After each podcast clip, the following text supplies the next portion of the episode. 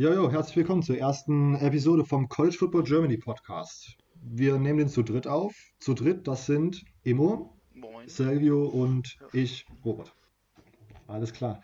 Ähm, wir können uns alle mal kurz vorstellen, damit ihr so ungefähr wisst, aus welcher, äh, ja, aus welcher Richtung vom College Football wir kommen. Emo, du startest. Ja, ähm, ja, ich bin großer, also ich bin großer Fan von der University of Michigan. Ähm, so ein bisschen zum Football gekommen bin ich eher dadurch, also zum College Football, dadurch, dass ich selber aktiv Football spiele.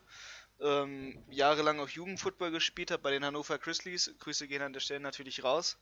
Ähm, und das Interesse hat sich dadurch entwickelt. Ich habe dann die NFL natürlich verfolgt und dann kam so die Frage, hm, was gibt's denn da noch? Äh, wie kommt man denn selber in die NFL? Natürlich die großen Hoffnungen damals als, als äh, junger Jugendspieler noch gehabt und so irgendwie dann zum College Football gerutscht und am Ende hat es mich mehr interessiert als, als die National Football League. Ja. Alles klar. Äh, und wie sieht es bei dir aus, Silvio? Ähm, ja, moin, äh, Silvio hier. Ähm, ja, zum College Football gekommen bin ich eigentlich so ein bisschen durch meine Familie. Mein Onkel, der war mal äh, Student an der Michigan State, daher auch hier treuer Spartans-Fan. Und ja, eigentlich äh, nie wirklich bei der NFL gewesen, Fan, so erst College Football, also genau andersrum als bei Imo. Ähm, ja, ich fand College Football da halt einfach schon immer besser mit der Atmosphäre, hat mir viel besser gefallen. Und so hat einfach die äh, Liebe sozusagen zum, Fuß äh, zum Football begonnen bei mir. Alles klar. Also ähm, meine Stimme, das ist Robert. Ich habe auch als erstes zur NFL gefunden, einfach durch Zufall irgendwann mal äh, reinge reingesappt. Auf YouTube habe ich dann irgendwann ein Highlight-Tape von der Karriere von Tim Tebow äh, gesehen. Das war sozusagen der erste Kontakt mit College Football. Und weil ich den Tim Tebow als Spieler einfach sehr, einfach sehr ansprechend fand und ich dann mich generell sozusagen für sein Leben interessiert habe, bin ich jetzt mittlerweile Fan von den Florida Gators. Äh, und das war sozusagen mein Ding. Ich bin dann auch, mittlerweile interessiere ich mich gar nicht mehr so für NFL, weil dieses College Football einfach so viel, für mich so viel faszinierender ist, auch von der ganzen Atmosphäre und genau, das, das wäre so meine, so mein Hintergrund, mein Background.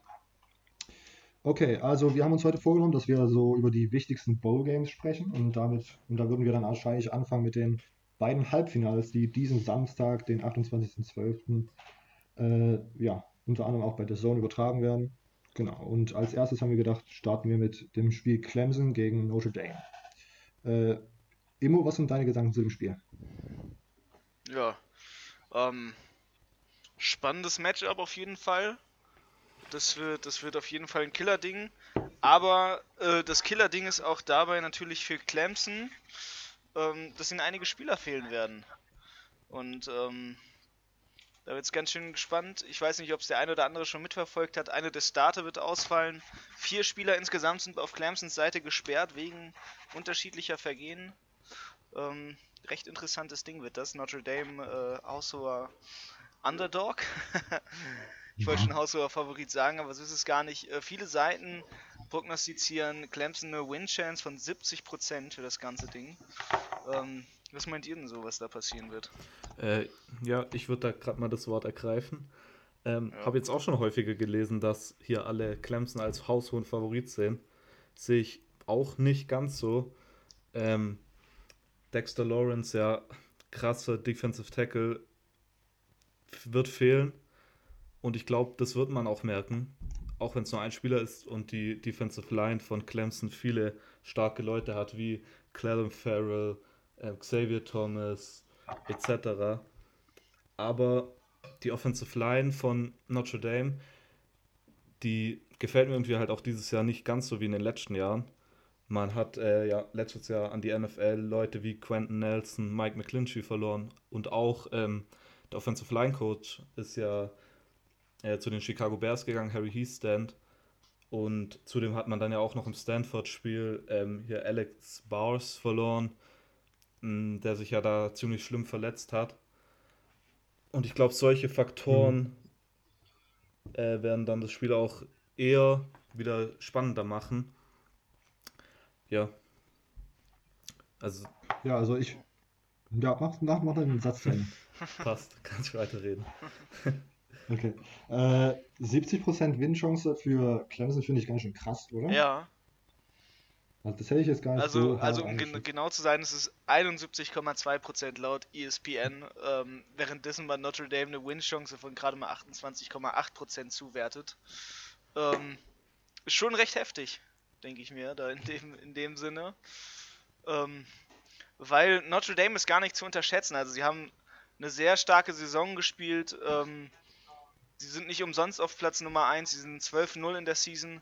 Ähm, genauso ungeschlagen also wie Clemson und sie haben halt auch Top-Teams im Gegensatz äh, zu den zu dem, was immer so Teams wie Clemson und Alabama da so haben, teilweise in den in den Shadows drin. Ähm, ganz am Anfang der Saison Michigan besiegt, ähm, zwischendurch dann noch ein paar starke Wins eingefahren, beispielsweise gegen USC oder Syracuse. Äh, auch Teams, die nicht zu unterschätzen sind und dann halt auch äh, Teams wie Navy auseinandergenommen wirklich und FSU komplett demontiert. Und äh, es wird interessant, weil es auch ein, auch ein Matchup ist von zwei komplett unterschiedlichen Quarterbacks, die wir, die wir in dem Spiel sehen werden. Äh, Ian Book, ein Six-Feet-Quarterback, eher ein, eher ein Dual-Threat und dann Trevor Lawrence. Ähm, die neue, die neue Quarterback-Legende, wie man so schön sagen möchte. Aber beides auch hier noch ziemlich unerfahrene Quarterbacks, muss man dazu sagen. Ich finde, Ja, das wird immer vergessen. Vor allem bei Trevor Ja. Lawrence, man True Freshman, äh, muss man erstmal sehen, wie der mit der Situation umgehen wird. Ich meine, das ist jetzt kein Ja. hier Georgia, Cartersville, hier ähm, State Championship Game, sondern Cotton Bowl, da ist schon eine andere Liga halt. Und ähm, Richtig. Notre Dame hat halt eine sehr starke Pass-Defense, finde ich. Nur sieben Touchdowns, äh, Passing-Touchdowns äh, zugelassen diese ganze Saison. Und da hat man gegen Leute gespielt wie Patterson, Costello, Thorson bei Northwestern. Und so, Ja. ich finde, Hm. die werden echt ein bisschen unterschätzt, die Notre Dame. Und überschätzt, finde ich, da wird dann ein bisschen Trevor Lawrence, aber das ist halt meine eigene Meinung. Ja. da kann ich halt gar nicht mitgehen, weil ich glaube, Trevor Lawrence ist, ist das ist so mein, mein Favorit von allen. Das macht mir am meisten Spaß zuzusehen. Äh, dass man als True Freshman da reingeht, ja, also man muss ja dran denken, er ist jetzt nicht irgendwie ein unbeschriebenes, äh, irgendwie einer, der schon ein Jahr noch reifen durfte hinter einem erfahrenen Quarterback. Nein, den haben sie direkt ins heiße Feuer geworfen. Ihr Quarterback ist in die NFL gegangen und direkt Trevor Lawrence rein. Sie haben vier Spiele ihrem anderen Quarterback Vorzug gegeben. Trevor Lawrence hat ihn, hat ihn grandios quasi von der Position verdrängt und so weit gebracht, dass er, dass er transferiert äh, und jetzt als, als mit als heißester Transferkandidat gilt. Ähm, das ist schon interessant. Das ist halt auch, aber bei Notre Dame auch zu sehen, dass halt quasi der, der Quarterback Ian Book halt den zuvor angestandenen Quarterback ähm, vertrieben hat, der jetzt auch quasi ein Transferkandidat ist, also auch eine sehr spannende Saison. Ähm, sehr unterschiedliche Teams, die aber irgendwo auf irgendeiner Weise auch wiederum sehr gleich sind. Ja, Ähm, also, Ja. genau, ich wollte noch sagen, dass äh, Ian Book wirklich in den letzten Spielen ist er wirklich komplett abgegangen von den Passing Yards her. Das habe ich gesehen, glaube ich, in den letzten drei Spielen so um die 300 fast mehr. Das hat mich erstaunt. Ja. Und dann habe ich auch gelesen, dass Clemson Secondary tatsächlich recht angeschlagen ist. Also da könnte ich eine Schwäche sehen von Clemson, die man gut ausnutzen könnte Ja, zuletzt äh, hier gegen South Carolina, Jack Bentley 510 Passing Yards zugelassen. Dann gegen Texas A&M, Oh Kellen Mond über 400 Passing Yards. Könnte auch eine kleine Schwäche werden, die man durchaus ausnutzen könnte. Ja, das stimmt auf jeden Fall. Und ich habe hier noch einen kleinen, einen kleinen Sidefact, der ganz interessant ist. Ähm, in der Sache halt irgendwie unterschiedlich, aber irgendwie auch gleich. Ähm, die beiden Season Leader in Receiving Yards haben einen 2-Yard-Unterschied an Receptions insgesamt. Also, ähm, Boykin von Notre Dame hat 4, 54 Receptions diese Saison gehabt. Daraus 803 Yards gemacht und 8 Touchdowns. Und jetzt kommt Higgins von Clemson, hat 52 Receptions diese Saison, 802 Yards und 10 Touchdowns. Also eine gewisse Ähnlichkeit bei den beiden Spielern. Ähm, dort sieht man doch, dass irgendwo was, was sehr nahe doch eigentlich dran ist bei beiden Teams. Ja. Genau. Genau, und ich wollte noch zu, äh, ich muss ganz ehrlich sagen, ich fand Trevor Lawrence und äh, den Running Back von Clemson, Travis Etienne, die sind ja wirklich, also ich fand die nicht overrated oder so, ich fand die wirklich, beide sind dieser richtig, richtig gut eingeschlagen. Ich finde auch Trevor Lawrence super äh, beachtlich, was er geleistet hat, als True Freshman dort einfach reinzukommen und wirklich komplett zu dominieren und dann äh, gleich in der ersten Saison sozusagen ungeschlagen zu gehen, auch wenn es, auch wenn die ACC sozusagen nicht die stärkste Conference ist, ist das trotzdem schon ein ganz schönes Stück Arbeit, was er da abgerissen ja, hat. Äh, Etienne bietet den Trevor Lawrence halt auch die Möglichkeit, sich mal zurückzuziehen und sein Running Back machen zu lassen, wenn er gerade hier denkt, dass er oder nicht so wirklich im Spiel drin ist. Aber das gleiche hat Notre Dame auch mit ähm, Dexter Williams. Ich meine, der hat auch eine richtig starke Saison gespielt. Nur acht Spiele gemacht, Absolut. über 900 Rushing Yards. Also. Absolut. Und ich denke, ja. Passt. Erzähl du. ja, ich denke vor allen Dingen, dass das bei so unerfahrenen Quarterbacks immer das Run-Game, äh, wenn das gut läuft, haben die eine um einiges bessere Chance, wenn, als wenn man dann bei der Running Back zu einer Null hat stehen lassen. Ne? Definitiv. Ja, also das ist auf jeden Fall förderlich für so junge, unerfahrene, wenn das Running Game läuft. Genau, so das ja. war das erste Playoff-Game. Wen seht ihr denn jetzt, wen würdet ihr als Favoriten wählen und wer würdet ihr picken, um das Spiel zu gewinnen? Ähm, von meiner Seite her ganz klar Rasik von trotz allem doch von Clemson. Ähm, okay. Ich gehe da schon mit so einem, ja, ich würde sagen, also mindestens zwei Touchdowns Unterschied. Also es wird auf okay. jeden Fall auf, auf zwei Touchdowns Differenz am Ende rauslaufen. Ich glaube, am Ende wird den Clemson einfach, einfach davonlaufen äh, über Etienne. So, das ist, das ist so, wie ich das Spiel am Ende sehe. Ob es passiert, ist natürlich eine andere Frage. ich sehe das äh, eigentlich gleich wie immer. Ähm, Clemson einfach zu stark. Da wird der, auch der Ausfall von Dexter Lawrence keinen Unterschied machen. Dann will am Ende wirklich, weil man hat einfach die Defensive Line, ähm, hat so viel gute Ersatzspieler und wenn sie die Line gewinnen, äh, dann sehe ich da kein Stoppen. Also ich denke auch zwei Touchdowns, ja, zehn Punkte oder so wird es schon. Also es wird schon relativ deutlich werden.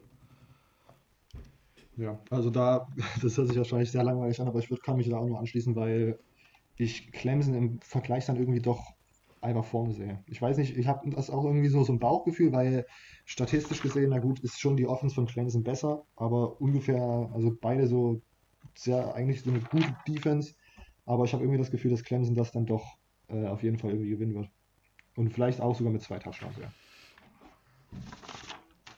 Okay, äh, das ist das erste Spiel gewesen und dann gibt es natürlich noch, äh, ich glaube, das war auch von der Zeit her das erste Spiel, dann gibt es später äh, Oklahoma gegen Alabama.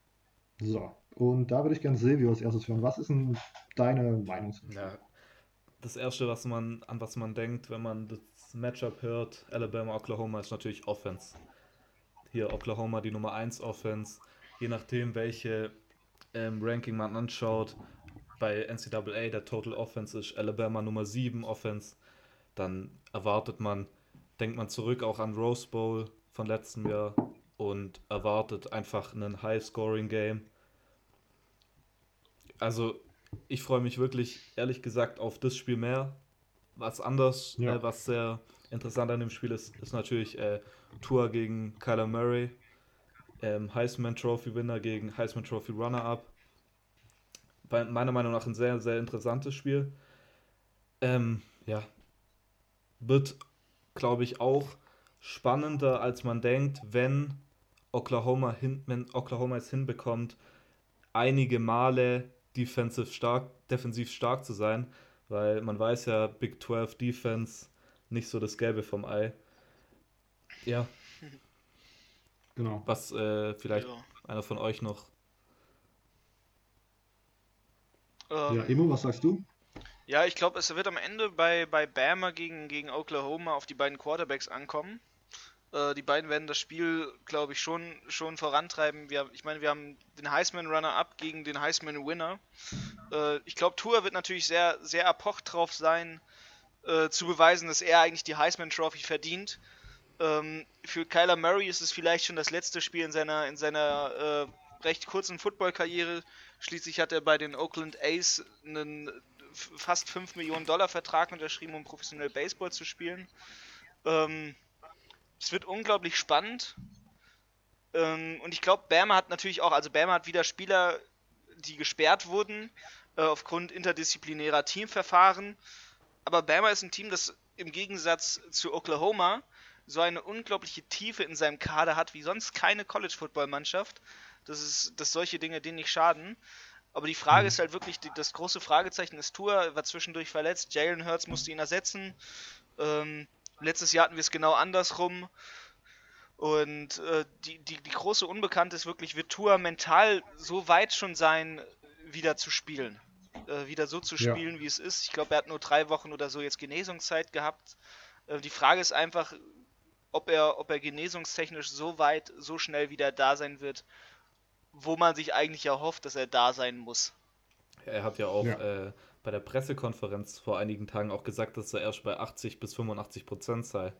Von daher ja. genau. ist ja auch erstmal abzusehen, ob er überhaupt ja. das ganze Spiel gehen kann oder ob Jane Hurts wieder spät reinkommen muss und die ja. Sache übernehmen muss. Das ist auf jeden Übrigens, Fall. Übrigens, die, die, die Pressekonferenz ist ja mein Highlight äh, der, in, der, in der ganzen Sache da von dem Spiel. Ähm, aufgrund der Tatsache, dass Oklahoma meinte, jo, wir haben jetzt erstmal keine Lust, eigentlich Kyler Murray hinzuschicken und dann stattdessen zum einen Pressetag einfach mal den Kicker geschickt haben. ähm, ich glaube, das war schon so eine der lustigsten Aktionen im College Football diese Saison. Genau. Also was ich noch zu dem Spiel beizutragen habe, ich habe gerade eben gelesen, dass Marquise Brown, einer, ja, ich glaube sogar der wichtigste Receiver im Oklahoma-Team, äh, aktiv sein wird. Er hat sich ja im letzten im ja, Big 12 Championship Game gegen Texas äh, verletzt und ist jetzt aber wieder mit dabei. Mhm.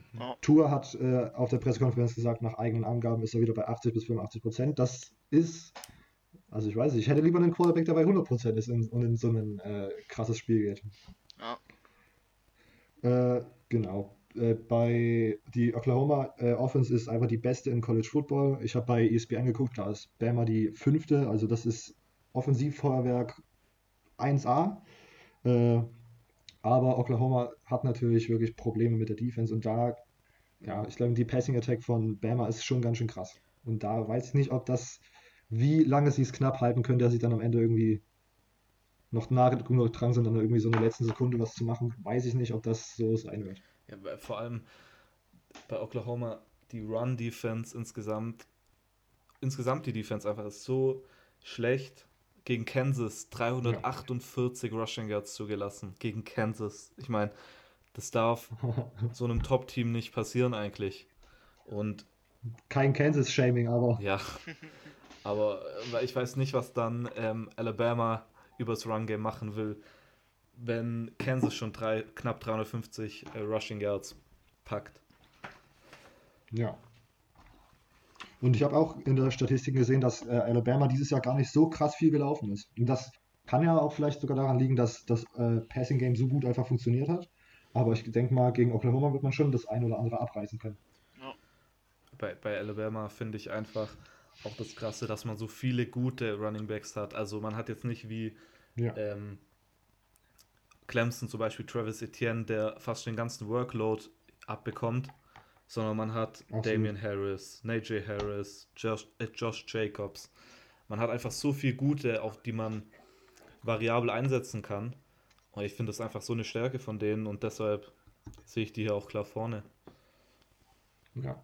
Und das ist wahrscheinlich einfach die Stärke, wenn man Jahr nach Jahr einfach so krasse äh, Recruiting-Classes hat wie Alabama. Da ist dann halt einfach ein Haufen guter Spieler auf fast jeder Position. Ich glaube, es hört ja auch ja. nicht beim Rushing auf. Receiving, bei das Receiving Core von Alabama ist genauso krass. Äh, Jerry Judy, mhm. hier Biletnikoff Award Winner. Ähm, Henry Ruggs. Die Mannschaft ist einfach, sobald man das Recruiting so dominiert wie die, dann sie, da hat eigentlich kein Team mehr eine Chance nach einer Weile, finde ich, weil Absolut. einfach wenn du immer die besten Spieler holt, dann muss man auch ja. immer das beste Team sein, meiner Meinung nach. Richtig. Ja.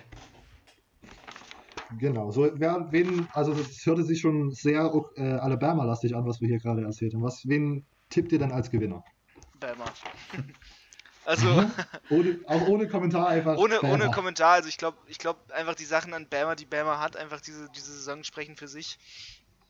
Ähm, sie haben letzte Saison schon bewiesen, was sie drauf haben und ich glaube, sie werden diese Saison auch wieder beweisen, was sie drauf haben. Also sie haben ein paar Sachen gut zu machen, sie haben ein paar Sachen, die sie unbedingt haben wollen. Ähm, da ist einfach, da ist einfach auf jeden Fall der Teufel los, dass sie, dass Bama die Meisterschaft will. Ich glaube, man spürt das einfach. Nick Saban ist meiner Meinung nach aktuell der beste Coach im College Football, auch wenn ich ein riesen Jim Harbaugh Fan bin.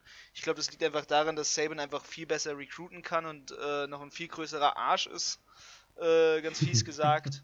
Und ich glaube, da wird Bama schon ordentlich was auspacken. Also ich glaube, aufgrund der Schwäche, dem, dem, man ja immer den Big 12 Defenses nachsagen sagt, äh, wird Bama die da, glaube ich, schon demontieren, während sie dann im Finale erstmal wirklich einen richtigen Gegner bekommen werden. Ja, okay. Ich, okay. also ich stimme dir da auch zu. Ich sehe Alabama hier deutlich vorne. Ich glaube, dass die ersten Quarter, die werden, das erste Quarter, beziehungsweise die erste ganze Halbzeit wird wahrscheinlich noch knapp werden, aber dann wird irgendwann die Oklahoma Defense einfach zusammenbrechen und die Schnelligkeit von der Alabama Offense nicht mehr aushalten können. Und wenn dann auch mal die Alabama Defense die Oklahoma Offense stoppt, dann und die einfach nicht mehr scoren, dann geht da einfach nichts mehr an der Niederlage für Oklahoma vorbei. Und zwar hat Oklahoma hier die beste Offensive Line im College Football, aber das hilft meiner Meinung nach nichts, wenn du so eine talentierte Defense hast mit Leuten wie Quinnen Williams, der ein sicherer Top äh, 10 Pick ist. Also ich sehe da das, die Schwäche von der Oklahoma Defense einfach viel zu groß. Also ich finde, die sind einfach viel zu schwach defensiv, damit sie was ähm, reißen können, beziehungsweise Alabama besiegen können und damit ins National Championship Game kommen. Ja, absolut. Also ich sehe das, muss, ich muss jetzt auch wieder sagen, ich sehe es eigentlich genauso. Ich äh, sehe eine riesige Schwäche in dieser Defense und nach der Statistik von ESPN ist das die 124 beste. Äh, sehe ich nicht, wie die gegen so eine explosive Offense wie Alabama mithalten kann. Ich kann mir vorstellen, dass es keine Ahnung, durch irgendwelche deflected Passes und was weiß ich für ein paar gute Tackles in der ersten Halbzeit, im ersten Quarter noch recht knapp werden sollte, äh, recht knapp werden kann, aber in der zweiten Halbzeit sollte dann einfach äh, Bama vorbeiziehen, aufgrund dieser über, also über dieser überragenden Tiefe, die sie bei jeder Position haben und einfach auch dem Speed. Das ist einfach nur, also ich denke, das könnte schon in der zweiten Halbzeit könnte es peinlich werden für Oklahoma. So, ich lege mich mal aus dem Fenster. Okay. So, das sind die beiden Halbfinalspiele am Samstag. Äh, allerdings, also ich denke mal, wenn der Podcast ganz gut laufen sollte und uns das auch gut gefällt, was wir hier gerade machen, dann äh, wird es wahrscheinlich nochmal eine extra Folge geben fürs äh, Championship Game, was bei uns allen drei ja Clemson gegen Alabama sein würde. Da habe ich, doch schon, hab ich doch schon wieder ein Déjà-vu. Ja. Äh, genau, und deswegen haben wir gedacht, schneiden wir vielleicht noch die anderen ja, vier weiteren Bowl-Games an. Dazu haben wir nur kurz einfach was zu sagen, um das mal besprochen zu haben. Äh, da ich ja Florida-Fan bin, habe ich mir vielleicht etwas mehr aufgeschrieben zu Florida Michigan. Und äh, wird damit tatsächlich auch einfach mal beginnen. Ja. Okay. Äh, da kann ich ähm, an meiner Stelle als Michigan-Fan direkt mal zu sagen, äh, es regt mich auf, dass diese ganzen Spieler die Bowl-Games skippen. Ne? Also als Fan ist das natürlich sehr sehr äh, dramatisch und tragisch. Ich bin schon, ich bin froh, dass unser Quarterback mal bleibt, ne? Sagen wir es so. Ja, genau. Der hat am Freitag Bescheid gesagt, dass er nächstes Jahr nochmal wiederkommt, ne? Ja, genau. genau Der bleibt genau. zum Glück. Wenigstens einer. Okay. okay, also wie Immo das schon äh, angemerkt hat, Michigan fehlen wichtige Starter, unter anderem Devin Bush, einem Linebacker, der wirklich richtig krass gespielt hat diese Saison. Äh, Karan Higdon spielt nicht mit, stimmt's? Ja, ich glaube, Higdon hat auch gesagt, dass er nicht mitmacht. Jo und noch einen Offensive Tackle. Das waren so die drei wichtigsten, die ich mir Ja, unser Starting, unser Starting Tackle. Genau. Äh, beide haben eine sehr gute in dem Fall von Michigan und gute in dem Fall von Florida Defense. Äh, Michigan ist, würde ich sagen, mal einfach die Nummer 1 und Florida könnte so in den Top 15 wahrscheinlich irgendwo mitschwirren. Äh, und beide haben statistisch eine ja, durchschnittliche Offense, sage ich mal. Bei Florida weiß ich, dass äh, die Stats vom Starting Quarterback ähm, nicht schlecht aussehen, aber ich habe mir viele Spiele angeguckt diese Saison und es sieht einfach alles so wackelig aus. Man hat immer so, es ist wirklich auch eine schlechte Completion Percentage, irgendwie wahrscheinlich 50% oder drunter, weil ich, also Deep Balls, die kommen wirklich nur gegen irgendwelche FCS-Gegner an, gegen Idaho. Äh, und sonst wurde da nicht viel abgerissen. Die, das Running Back Duo gefällt mir ganz gut zwischen Scald und P. Ryan. Das äh, es könnte ganz gut laufen. Mal schauen, wie das jetzt ist mit dem Ausfall von einem Linebacker, ob das schon reicht, da der Defense eine Schwäche zuzufügen. Ähm, Michigan wird es auf jeden Fall wehtun, dass Karan Hickman nicht dabei ist. so ist das kann man auch mal sagen. Das ist ja der Leading, äh, Leading Rusher und sie haben 214 Rush Yards per Game. Also da sehe ich schon, dass das, das ist schon dramatisch. Und als Key habe ich mir irgendwie aufgeschrieben, beide Offenses müssen sich einfach auf Fehler der gegnerischen Defense hoffen und da das dann möglichst viel draus machen. Weil sonst, also ich könnte mir vorstellen, dass das wirklich so ein ganz ekelhaftes 14 zu, was weiß ich, 21 oder 21 zu 24 oder sowas wird. Ja. Immo? Was interessant ist, ist, dass äh, Florida ja. ja. noch nie gegen Michigan gewonnen hat. Die haben ja bis jetzt auch seit 2002 nö, noch, noch nie haben Spiele die gewonnen. Ja. In den letzten drei Jahren haben sie, in den letzten vier Jahren haben sie ja dreimal gegeneinander gespielt. Da haben sie kein einziges Mal gewonnen und einmal davor haben sie gespielt. Und die haben einen Rekord von 4-0 gegen, äh, 0 zu 4 gegen Michigan. Ja. Auch interessant. Auf jeden Fall. Ich denke, dass die Chancen dieses Mal tatsächlich besser stehen. Ich glaube, letzte Saison war es der Season Opener von Florida gegen äh, Michigan. Das war ja auch eine Katastrophensaison im Generell und damit hat es ja eigentlich begonnen mit dieser sehr anstrengenden, mit einem sehr anstrengenden Spiel. Ich glaube, zwei Pick Sixes, bevor dann von Florida, bevor dann irgendwann mal offensiv eine Touchdown kam, war sehr dramatisch. Das hat sich in mein Gehirn eingebrannt. Äh, no. Imo, willst du noch was zu Michigan sagen? Ob, die, um, ähm. ob ihr noch überhaupt eine Chance habt gegen Florida? Ich glaube, wir haben nach wie vor eine Chance. Wir haben immer noch Evans als Running Back, ähm, von dem nach wie vor ja immer noch erwartet wird, dass er irgendwann mal Wunderwerke vollrichten soll. Ähm, okay. ansonsten, ja, ich glaube, es wird halt am, am größten schaden, dass, dass äh, Rashawn Gary weg ist zum einen. Ähm, einfach mhm. weil der, weil er doch halt einen Unterschied machen kann. Ähm, Absolut, halt, habe ich vorhin vergessen beim Aufzählen. Genau, und halt Devin Bush, ähm, das ist einfach ein, eine Maschine von Linebacker. Das wird, also generell, ich glaube, das wird schon halt sehr schon schaden, was da halt an Leuten teilweise fehlt bei Michigan. Aber im Endeffekt, glaube ich, ist es trotzdem äh, stark genug, das Team, um es, um es gerade so zu schaffen. Ähm, was ich, was ich ja insgeheim am, am meisten hoffe, ist, dass äh, unser deutscher Spieler bei Michigan Julius Welchow Spielzeit kriegen wird. Ähm, wenn das passiert, bin ich eh zufrieden, ist mir das Ergebnis auch egal, dann ist, ist, ein, ist ein Win natürlich äh, das, das i-Tüpfelchen auf der ganzen Sache. Okay. Silvio, willst du noch was ergänzen? Nö, also ihr habt eigentlich schon alles gesagt. Ähm, ich sehe ja. Michigan wahrscheinlich auch vorne. Ähm, ich glaube nicht, dass jetzt, ja klar, diese drei Leute, Bush und etc., ihr habt es ja alle genannt, zwar fehlen werden, ja. aber ich weiß nicht. Mir gefällt, mir, mir gefällt die äh, Quarterback-Situation ähm, bei Florida immer noch nicht so ganz. Und kann ich verstehen. Also ich finde, also ich ja. sehe okay. Michigan vorne. Ich glaube aber auch, dass es knapp wird und kein High-Scoring-Game. Also so 24 zu 20 oder so, ein, 24 zu 21, irgendwie sowas. Sehe ich auch so. Okay. Evo, ich habe bei dir auch rausgehört, dass du wahrscheinlich Michigan tippen würdest. Ja, ne? ich würde trotzdem Michigan tippen. Alleine okay. schon, weil ich halt Dann... auch ein Fan bin. Ne? ja, okay. ich pick den Upset, ich nehme Florida. Ich weiß, ich habe ein gutes Gefühl irgendwie, dass das ganz gut wird. Einfach mal schauen, einfach mal gucken. Ja. Hoffen. Ähm, das zweite Spiel wäre dann LSU UCF. Hat dazu jemand irgendwas äh, Wichtiges rausgeschrieben? Oh, ich hoffe, ganz ehrlich, ähm, ich darf das ja alles immer nicht sagen, aber zum Glück können sie ja alle eh kein Deutsch.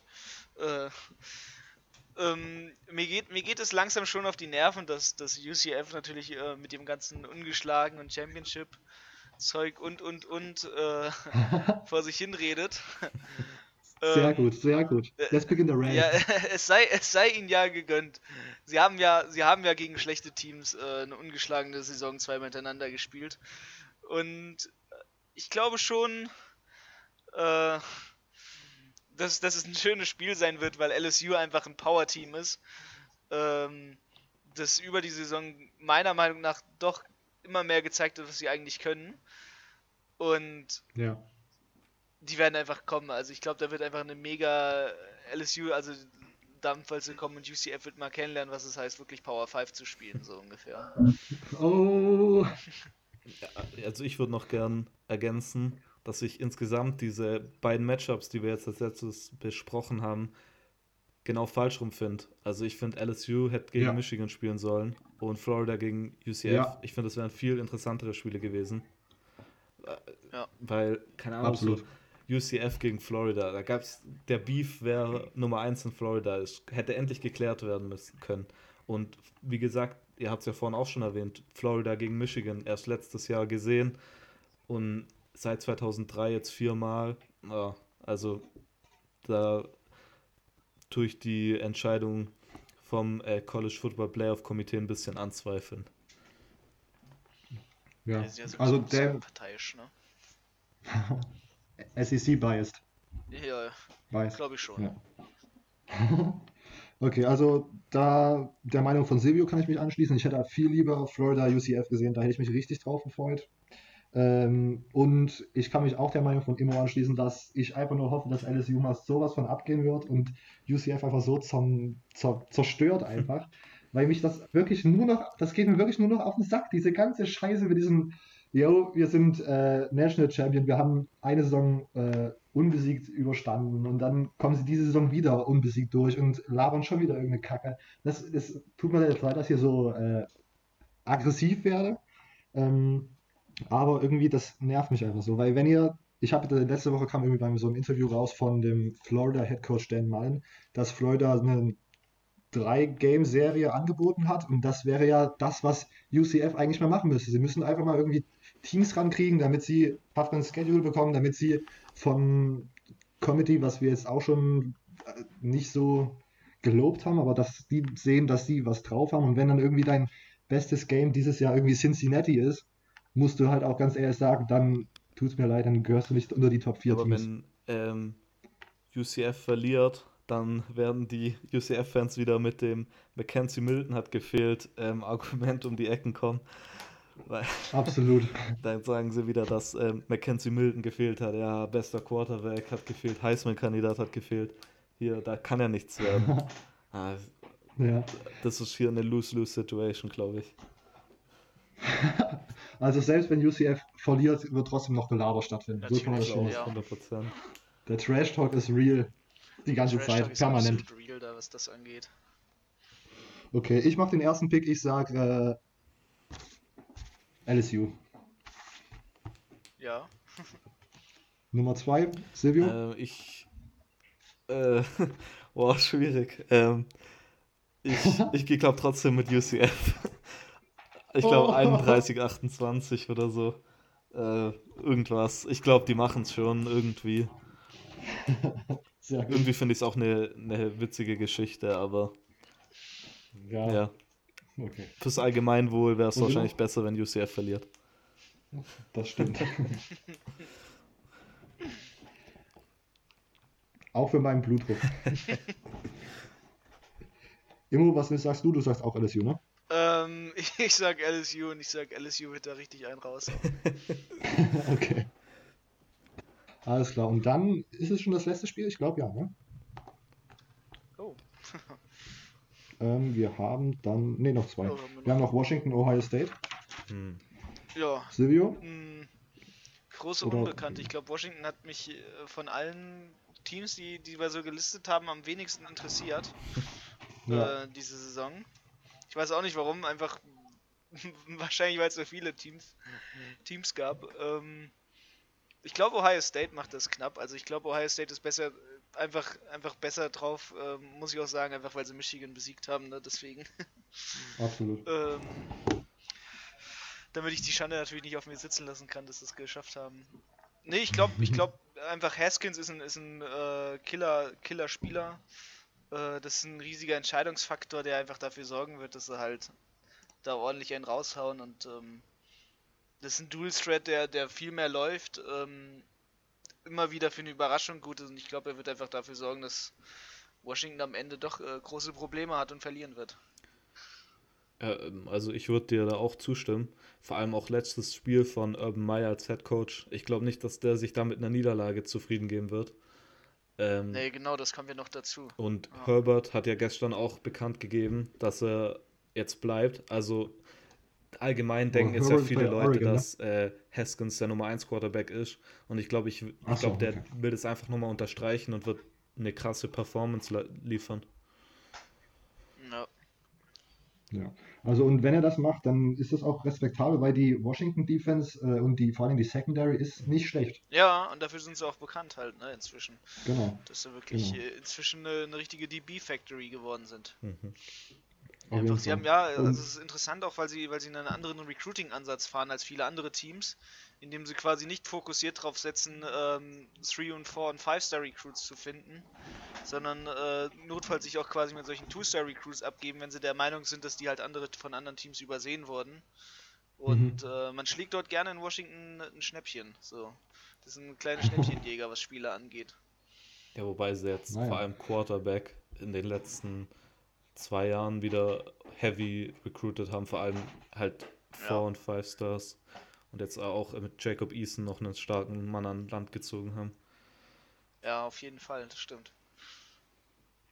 Ja, also meine Meinung zu diesem ganzen Spiel ist, ich, Washington ist bei mir auch untergegangen und das lag, glaube ich, daran, dass Washington zwischendurch nicht mehr das beste Team in der Pac-12 war, obwohl sie die dann am Ende gewonnen haben. Weil zwischendurch hat Washington State einfach so gut gespielt, die äh, Cougars haben einfach so abgerissen, dass tatsächlich dann Washington so ein bisschen untergegangen ist und dann irgendwie in so einem Schnee, Schneespiel am Ende haben sie sich dann den äh, Win gegen Washington State geholt, wo dann auch der Quarterback ähm, von Washington State komplett versagt hat. Und deswegen sind die bei mir auch nicht so, haben die nicht so richtig stattgefunden. Und am Ende denke ich auch, dass Ohio State hier mit äh, Dwayne Haskins die Nase irgendwie vorne hat. Auch wenn die Defense so stark ist von Washington. Ja. Sicherlich. Gut, also mein Pick wäre Washington, bei, äh, mein Pick wäre Ohio State. Wie sieht es bei Ja, euch aus? ich sag, ich sag äh, auch Ohio State. Ähm, ich glaube, die machen's. Ich, ich hoffe, die machen's, weil sie Michigan geschlagen haben. Da ist immer so ein bisschen binär das Ganze, ja. Ich glaube auch, äh, Ohio State wird es machen. Ähm, ich glaube, es wird sogar am Ende auch relativ deutlich werden. Also ich glaube, denken zwei Scores oder so wird es auf jeden Fall Unterschied sein, weil ich denke, Urban Meyer, der will da mit einem Bang rausgehen. Der will da nochmal richtig abliefern. Und ja, ich glaube, es wird ein Ja. emotionales Spiel auch für die, ähm, für den ganzen Ohio, Ja. äh, Ohio State Staff. Und ich glaube nicht, dass die da hier irgendwie sich mit einem knappen Low-Scoring irgendwie Game zufrieden geben. Also ich glaube, da werden auch viele Punkte fallen. Okay, okay. Ja, also emotional wird es ja wahrscheinlich auf jeden Fall. Ne? Ja, sicher. Ja, Genau. es wird ein sehr und- emotionales Spiel, das stimmt. Ja. Ich habe gelesen, dass äh, Urban Meyer dann nächstes Jahr irgendwie als irgendwie Angestellter von der Uni für Moral oder sowas ist. Finde ich auch Athletic. Director, oder? Oder, oder ach genau sowas, ja. Von welcher Stimmt. Universität? Ohio State? Ja, bleib bei. Achso, genau, von Ohio State wird er. Ach, Mhm. ja. So geht's auch, ne? Ja, krass. Genau. Man bleibt im Mix und dann in fünf Jahren hast du das Coaching-Comeback. Ja, aber Ganz zufällig. Das wär's. Das wär's. wir halten den wahrscheinlich halt auch zum Recruiting, oder? Ja, auf jeden Fall, um die Recruits zu halten, alleine deswegen schon. Also es, man, man, sie haben es ja geschafft, quasi ihre Recruits zu halten, obwohl der Headcoach weggeht und es gibt immer Ja, aber wieder viele sind ja auch die, die am abgegangen, Ende oder? sagen. Ja, aber sie haben natürlich auch einige ihrer Top-Recruits halten können. Ähm, und das macht schon was. Also bei vielen Teams, wenn sowas passiert bei einem Top-Team und dann irgendein quasi eher als Headcoach un bisher Unbekannter rankommt, bricht es oft, bricht ja oft die Recruiting Class komplett zusammen und das ist halt hier nicht passiert in dem Sinne, wie man es eigentlich erwartet hätte. Äh, Der totale Ja. Zusammenbruch, wie man immer gedacht hat, der jetzt gleich passiert, ist halt nicht geschehen. Und das fand ich schon auch sehr interessant und sehr schön. Der Post-Urban Meyer-Zusammenbruch. Ja, Okay. Dem kennst du dich ja wohl als Florida-Fan ein bisschen aus, oder? Naja, ja, ja. Fangen wir gar nicht erst an. ähm, Ach ja. Wir machen, genau, ja wir machen lieber weiter mit dem letzten 0 6 Spiel. Bowl äh, Texas gegen Georgia. ui. Immer, das finde ich, finde ich nicht schlecht, Texas gegen Georgia, oder? Ja. Das ist ein schönes Matchup. Es Genau. klingt nicht nur schön, ähm, das sind auch zwei Teams, die auf jeden Fall, wo es Spaß macht, immer zuzugucken, wenn die was machen. Auf jeden Fall. Vor allen Dingen ähm, Florida, mein Bruder ist Flor äh, Texas-Fan. Texas, State, ne? Äh, und Sam Ellinger hat hat mir diese Saison sehr gut gefallen. War ja kurz, glaube ich, ein Spiel oder so verletzt oder war auf jeden Fall kurzzeitig verletzt. Kam dann wieder zurück, hat mir auch im Bowl-Game gegen Oklahoma gut gefallen. Ähm, und Georgia natürlich mit, sind dann ganz knapp in der letzten Woche an den Playoffs gescheitert. Und ich höre tatsächlich auch noch viele Stimmen, die sagen, sie hätten irgendwie in die Playoffs reingehört. Ja, es, Ja. Hm. okay. Das kann man so und so Okay. sehen. Also ich glaube, Georgia ist so ein Fall, weswegen man eigentlich quasi diese, äh, wie, wie sie es ja immer wollen, diese acht, acht Teams Playoffs einführen sollte. Ne? Ähm, Ja, ja, Also ich finde ich auch, glaube, Texas ist immer so ein Team, die hinter den Erwartungen zurückbleiben. absolut. Texas ist back. ja, Texas ist back, genau. Texas ist back. Und dann, Äh, gewinnen sie, dann verlieren sie gegen Maryland. Ja, am Anfang von der Saison Genauso wie- hat äh, wie Genau. letztens, wo sie dann gegen Kansas verloren hatten. Texas ist back. am, Ja, am Anfang von der Saison haben Nee, noch bei immer- Fox Sports irgendeiner hat die als äh, Team in den Playoffs gepickt. Die Memes da jetzt sind Gold wert. ja, aber da wurden ja so einige Teams auch äh, weiter höher gepickt, natürlich mal wieder. Ja. Aber ich glaube, sie haben inzwischen mit Tom Herman einen sehr guten Headcoach, der halt langsam das Team langsam aber sicher zu einer, zu einer Macht wieder aufbauen wird. Es ist immer schade, wie sehr sie eigentlich quasi, quasi untergegangen sind in dem Sinne. Auf Ähm, jeden Fall. Was für, ein, was für ein krass starkes Team sie doch eigentlich mal waren. Äh, und dann und dann so quasi in einer, in einer Bedeutungslosigkeit versinken. Das äh, hatte schon was.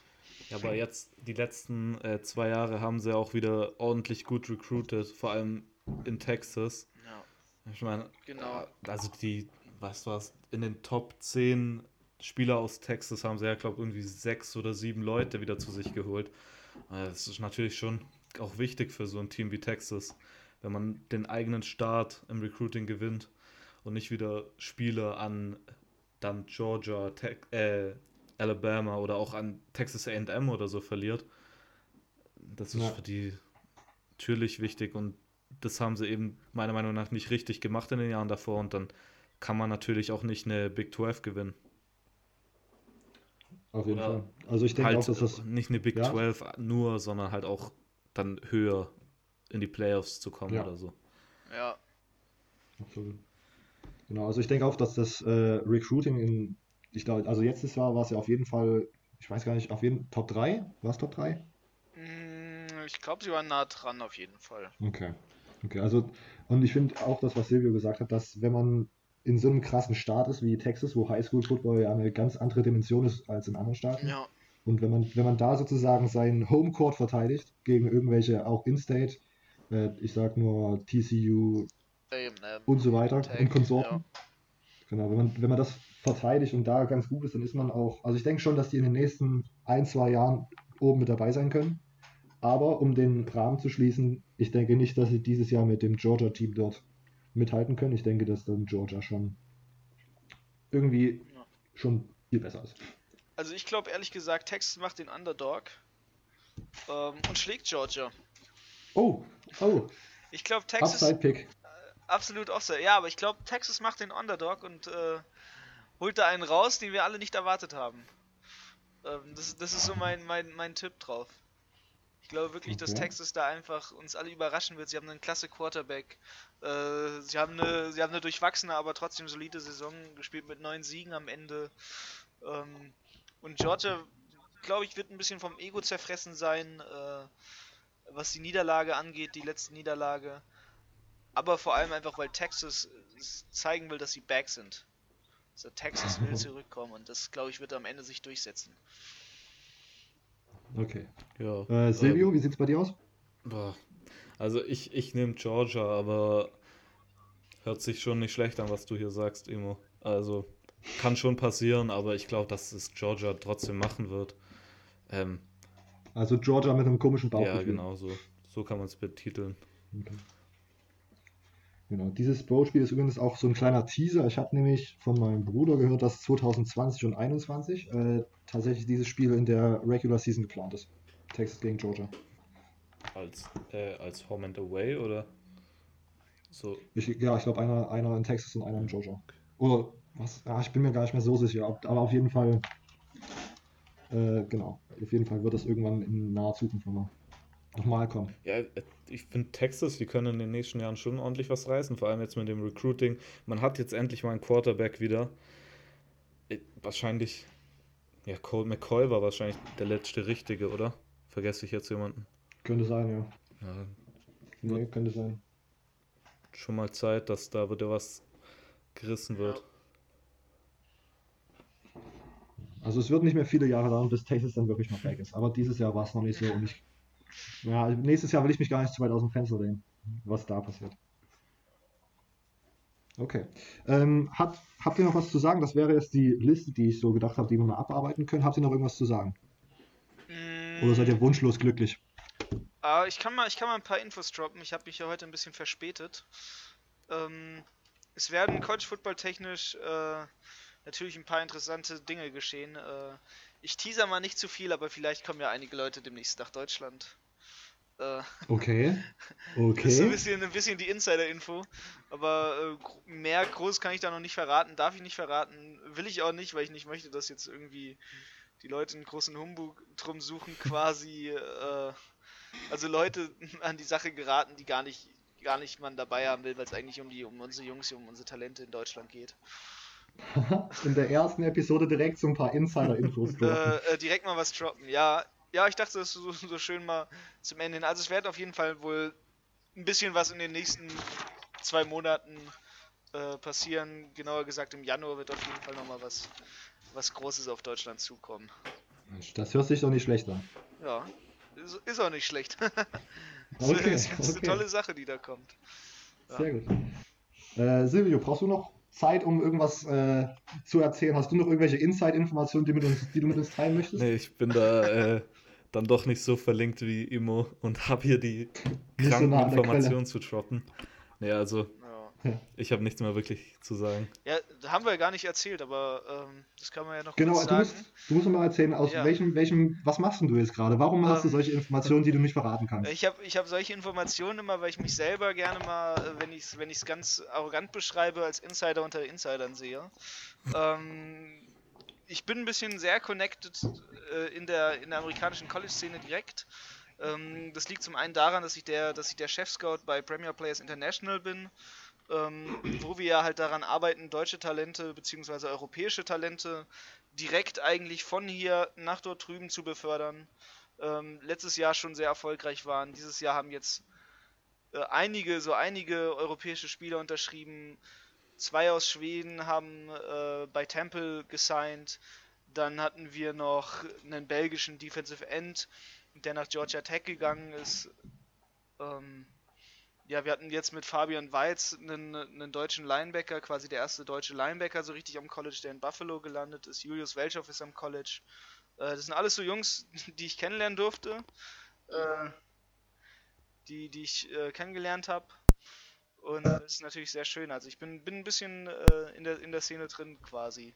Und da kann man auch sagen, ist natürlich sehr toll. Ähm, jetzt hat zum Beispiel von Notre Dame ein Team, das wir erwähnt haben, das in den Playoffs ist, äh, hat einen deutschen Spieler, dem Alexander Ehrensberger, sogar ein Angebot gemacht. Also da ist Nice. einiges, äh, einiges im Busch. Also die, die Zukunft ist groß, insbesondere auch für die deutschen Spieler. Was sehr, sehr schön ist. Ja, sehr gut. Da haben wir zum Ende nochmal so schön, nochmal was sehr Interessantes gehört hier. Ja. Ähm, Silvio, willst du kurz erklären, was machst du eigentlich gerade? Was, was machst du, was mit College Football zu tun hat, außer diesem Ja, Podcast? m, da kann ich eigentlich nicht wirklich mithalten mit dem, was Imo gerade erzählt hat. Ähm, das stimmt. Ja, ähm, ja ähm, ich bin einer von zwei Leuten, die die Seite ähm, College Football Germany auf Facebook leiten. Sind mittlerweile seit heute bei äh, 5000 äh, Followern.